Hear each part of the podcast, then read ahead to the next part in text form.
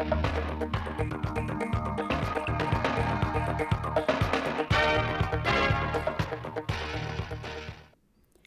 kính chào quý vị và các bạn đến với bản tin thời sự 16 giờ thứ năm ngày 11 tháng 5 năm 2023 của Đài Phát thanh và Truyền hình Thanh Hóa. Chương trình đang được thực hiện trực tiếp trên sóng FM tần số 92,3 MHz.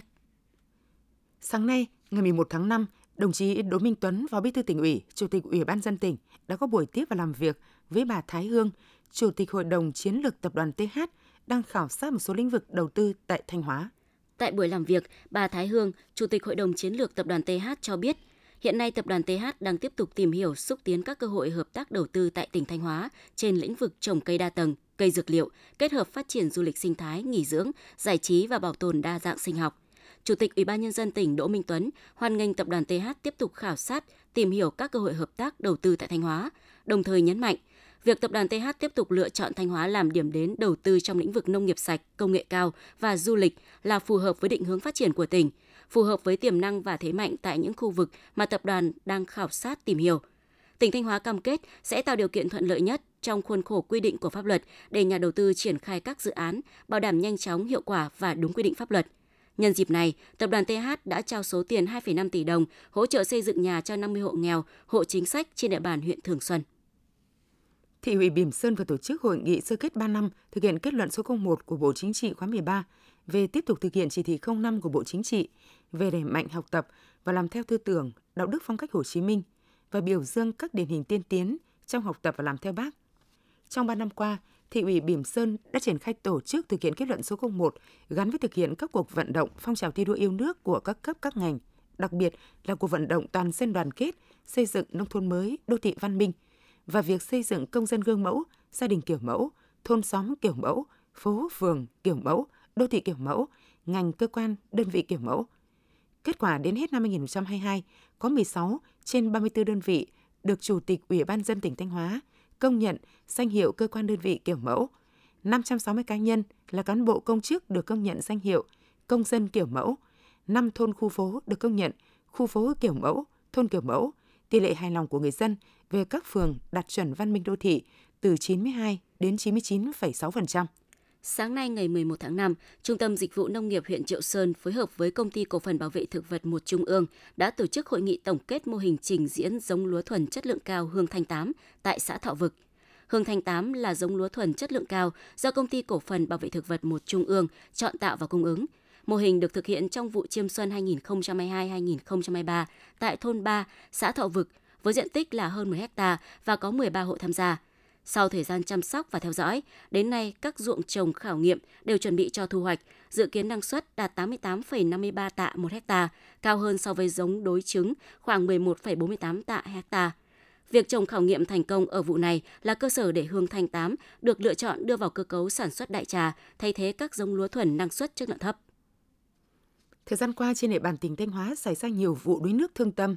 Để phòng tránh, hạn chế tối đa hậu quả do đuối nước gây ra, các cấp đoàn thanh niên trên địa bàn tỉnh đã triển khai nhiều giải pháp nhằm trang bị cho trẻ em các kỹ năng cần thiết để bảo vệ bản thân trong dịp hè sắp tới. Dự kiến trong hè năm 2023, cùng với những bể bơi cố định đã có, đoàn thanh niên các địa phương tiếp tục phối hợp với các cơ quan, tổ chức doanh nghiệp, vận động nguồn lực, xã hội hóa xây dựng, trao tặng bể bơi thông minh cho các trường học và địa phương phục vụ việc dạy bơi, phòng chống đuối nước cho trẻ em. Trên cơ sở đó, đoàn thanh niên sẽ mở các lớp dạy bơi miễn phí cho thiếu nhi có hoàn cảnh khó khăn hoặc thu học phí thấp để phổ cập bơi tới tất cả trẻ em. Tiếp theo là phần tin trong nước. Tiếp tục chương trình phiên họp 23, sáng nay cho ý kiến vào báo cáo của Chính phủ về kết quả thực hành tiết kiệm chống lãng phí năm 2022, Ủy ban Thường vụ Quốc hội đề nghị khắc phục các tồn tại hạn chế trong việc phân bổ giao vốn đầu tư công. Theo báo cáo, nếu loại trừ khoản giải ngân kế hoạch vốn địa phương giao tăng thêm từ nguồn vượt thu, thì tỷ lệ giải ngân còn thấp hơn số chính phủ đã báo cáo. Còn 31 bộ ngành và 18 địa phương có tỷ lệ giải ngân đạt dưới 75% kế hoạch. Tỷ lệ giải ngân dự án có vốn nước ngoài chỉ đạt 42% kế hoạch Thủ tướng Chính phủ giao.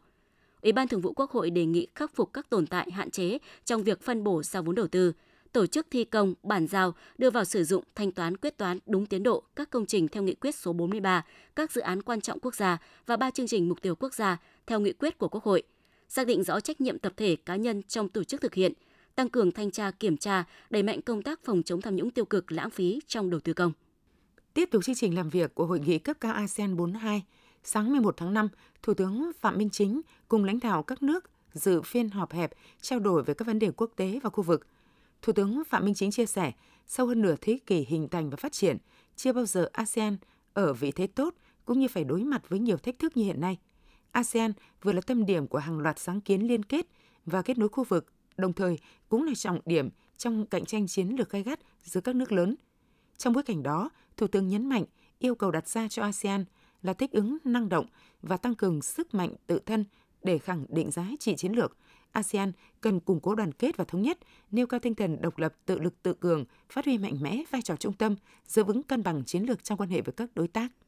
Theo báo cáo của chính phủ, số kinh phí đã tiết kiệm được trong quản lý sử dụng ngân sách nhà nước năm 2022 là gần 54.000 tỷ đồng. Nhiều bộ ngành địa phương có số kinh phí tiết kiệm cao. Tuy nhiên, tình trạng gian lận trốn thuế, quản lý thu thuế đối với các hoạt động kinh doanh trên nền tảng số thương mại điện tử, kinh doanh xuyên biên giới vẫn còn diễn biến phức tạp. Trong năm 2022, ngành thanh tra cả nước đã triển khai 8.514 cuộc thanh tra hành chính và 222.629 cuộc thanh tra kiểm tra chuyên ngành, phát hiện vi phạm về kinh tế 85.998 tỷ đồng, hơn 8.700 hectare đất, kiến nghị thu hồi về ngân sách nhà nước 26.654 tỷ đồng và thu hồi 574 hectare đất. Sáng 11 tháng 5, tại Đà Nẵng diễn ra hội nghị kết nối giao thương giữa nhà cung cấp khu vực miền Trung Tây Nguyên với các doanh nghiệp xuất khẩu và tổ chức xúc tiến thương mại. Tại hội nghị, đại diện cơ quan chức năng, các chuyên gia doanh nghiệp cùng trao đổi, thảo luận về hai nhóm nội dung chính, gồm kết nối tiêu thụ sản phẩm địa phương thông qua kênh phân phối trong nước và kết nối tiêu thụ sản phẩm địa phương vào hệ thống phân phối tại thị trường nước ngoài. Trong khuôn khổ chương trình kết nối giao thương, còn có khu trưng bày, giới thiệu, quảng bá sản phẩm của 15 địa phương được tổ chức từ ngày 11 tháng 5 đến ngày 14 tháng 5, dự kiến thu hút 12.000 lượt khách trong nước và quốc tế tới tham quan và giao dịch. Theo Bí thư tỉnh ủy Bình Dương Nguyễn Văn Lợi, từ ngày 1 tháng 6 năm 2023, Bình Dương quyết tâm không nhận hồ sơ giấy trong giải quyết thủ tục hành chính. Tỉnh cũng sẽ giải quyết hồ sơ trong hệ thống tổ chức đảng trên môi trường điện tử, trừ hồ sơ mật, thực hiện báo cáo kinh tế xã hội bằng e-form điện tử, toàn tỉnh đã triển khai kết nối trong 18 trên 19 sở ban ngành và 9 trên 9 huyện, thị xã, thành phố, tích hợp chức năng theo dõi tiến độ nộp, xử lý hồ sơ trên ứng dụng Bình Dương số. Bộ Thông tin và Truyền thông đã có công văn gửi các bộ cơ quan ngang bộ, cơ quan thuộc chính phủ và Ủy ban dân các tỉnh, thành phố trực thuộc Trung ương về việc đẩy mạnh triển khai quyết định số 45 của Thủ tướng Chính phủ về việc tiếp nhận trả kết quả giải quyết thủ tục hành chính qua dịch vụ bưu chính công ích. Bộ Thông tin và Truyền thông đề nghị các bộ, cơ quan ngang bộ, cơ quan trực thuộc chính phủ, Ủy ban dân các tỉnh, thành phố trực thuộc trung ương chỉ đạo phối hợp với các cơ quan đơn vị liên quan đẩy mạnh tuyên truyền đến các tổ chức cá nhân về việc tiếp nhận hồ sơ và trả kết quả giải quyết thủ tục hành chính qua dịch vụ bưu chính công ích. Hôm nay, Bảo tàng Hồ Chí Minh phối hợp với Sở Văn hóa và Thể thao Nghệ An khai mạc trưng bày chuyên đề Hồ Chí Minh chân dung một con người tại quảng trường Hồ Chí Minh, thành phố Vinh, tỉnh Nghệ An. Trưng bày chuyên đề Hồ Chí Minh chân dung một con người, giới thiệu hơn 200 bức ảnh tư liệu quý về người, được tổ chức thành 4 phần nội dung, gồm người đi tìm hình của nước, chân dung một lãnh tụ vĩ đại, nhà văn hóa lớn và nhà lãnh đạo thiên tài, chân dung vị lãnh tụ tận tụy quên mình, giàu lòng bác ái dung dị trong cuộc sống đời thường và Hồ Chí Minh, biểu tượng tình hữu ái toàn thế giới. Tạp chí du lịch nổi tiếng của Mỹ Condé Traveler đã công bố danh sách 50 thị trấn nhỏ đẹp nhất thế giới – trong đó có Sapa của Việt Nam. Theo miêu tả của tạp chí này, Sapa là một thị trấn miền núi yên bình nằm ở tỉnh Lào Cai, phía tây bắc của Việt Nam, cách xa các bãi biển nổi tiếng, các đô thị lớn và di sản thế giới. Nơi đây được biết đến với khung cảnh núi non hùng vĩ, những thửa ruộng bậc thang bát ngát, những thác nước ngoạn mục và cả những cung đường uốn lượn.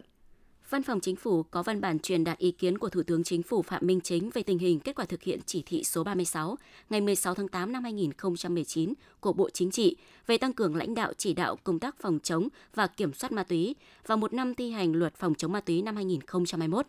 Thủ tướng Chính phủ yêu cầu Bộ Công an tiếp tục phát huy vai trò cơ quan thường trực về phòng chống ma túy, chủ trì phối hợp với các bộ, cơ quan địa phương, triển khai hiệu quả các nhiệm vụ, tạo chuyển biến mạnh mẽ trong công tác phòng chống ma túy, kịp thời báo cáo đề xuất Thủ tướng Chính phủ những nội dung vượt thẩm quyền.